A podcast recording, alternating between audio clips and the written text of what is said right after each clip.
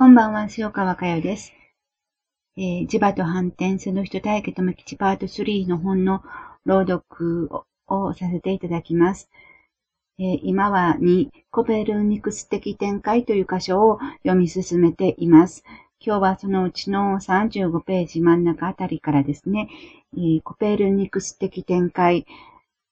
有限の世界から無限の世界へ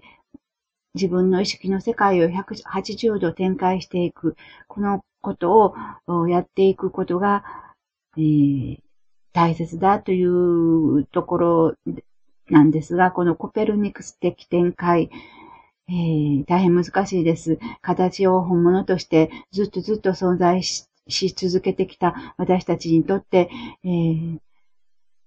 形のないものへ、ないもの、その世界が本当の世界、その世界から物事を見て考えて判断してという、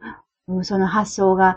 えー、にわかにはできかねると思います。しかし、やっていかなければなりません。やっていくために私たちは今、肉という形を持っています。えー、どうぞ本書をきっかけに無限の中にある自分というものに思いを馳せることをしてみませんか？そして無限の中にある自分というものに思いを馳せるきっかけになるように、これから磁場と反転の実験を一緒にしていきましょう。その中でも特に水道水を使った磁場と反転の実験を徹底的にされることをお勧めします。ということで、辞書のに実験があるんですけど、その辞書の実験には特別な道具や装置は必要ありません。しかし私たちが磁場、そして反転と思いを発信した時に状態が変化します。その状態の変化はオーリングパワーテストなどで確かめます。つまり最初は状態の変化を例えば水道水であるならば鼻で確かめたり舌で味わったりして磁場そして反転と思いを発信する前と発信した後との違いを確認します。そして最後にどのくらい力が違うのかを確かめるのがオーリングパワーテストというわけです。ただの水道水がこうも変わるのかという驚きと不思議の実験です。百聞は一見にしかずです。実際に自分で試して、まず驚きと不思議を体験してみてください。特別な道具や装置は一切いらず、ただ思いを発信するだけで状態が変化する、お水の状態ですね。その状態が変化する体験に素直に驚いてください。ただ思いを発信する。そしてただ驚くばかり、不思議だと思うばかりにとどまらずに、なぜ状態が変化するのかを考えてみてください。そして考えても答えが出ない、出せないと分かったら頭で考えることはやめましょう。自分の心で感じ、分かっていくしかないと、さっと諦めて、さらにその先を知るというか、体験されることをお勧めします。ただし、その先を知る体験は、上記のようなオーリングパワーテスト等で確かめることはできません。オーリングパワーテスト等で確かめられるのは、あくまでも形の世界のことです。それから先は、それぞれの心で確かめていかなければなりません。大事なのは、自分の基盤を有限の世界から無限の世界へ展開するということですから、まず磁場が発するエネルギー、反転が発するエネルギーを五感で確かめることから始めて、そしてさらにその先を行くことにしましょう。ところで、その先のことは今も申し上げたように、それぞれの心で確かめる以外にないんです。だからそのためには、今までのように五感だけを重視するのではなくて、自分の心にもっと着目していく必要があるんです。そこで、この心というものも、先のコペルニクス的展開と同様に大切なキーワードになってくると思います。というのも、目や耳などの五感というものには全部形があります。形があるということは、それらは有限の世界の中にあるものだということは簡単に理解できます。無限の世界は形がない世界です。形で示すことができない世界です。だからそこに形があるということは、それらは有限の世界の産物だということになります。しかし、心は例外です。心には形はありません。心の世界は目に見えない世界です。しかし、目に見えない心の世界も形で示すことができる場合があります。ここが目や耳といった五感とは違って心の世界の厄介なところです。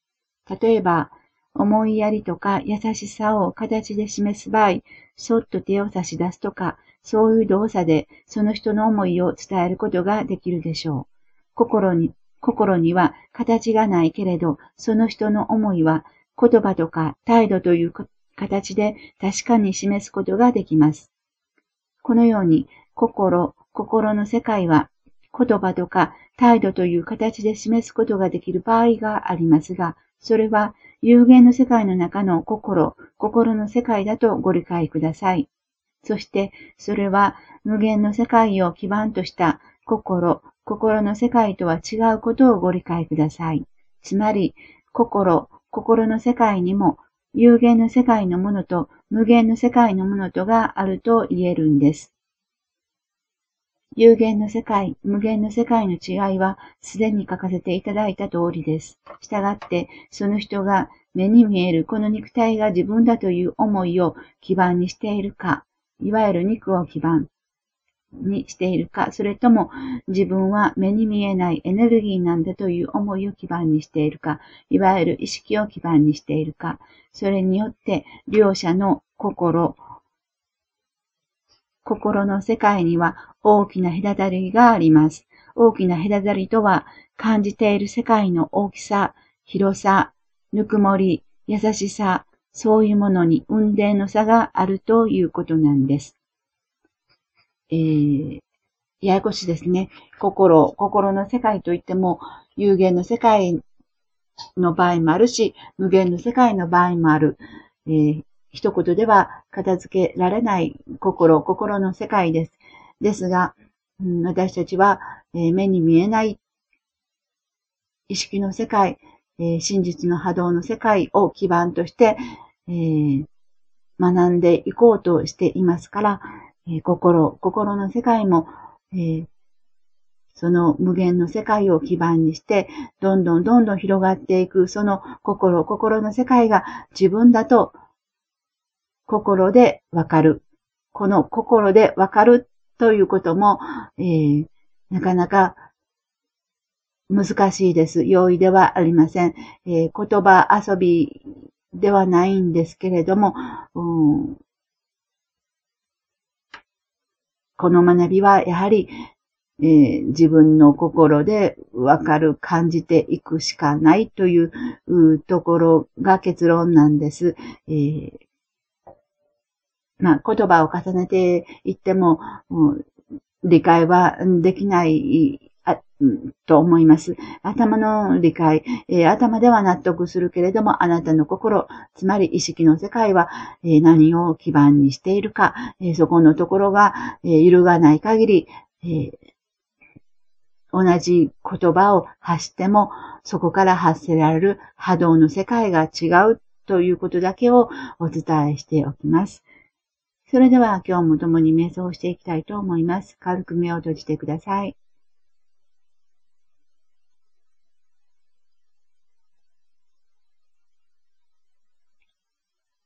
いろいろごちゃごちゃ言いました。そういうのは、えー、今はさっと忘れてください。えー、まずは、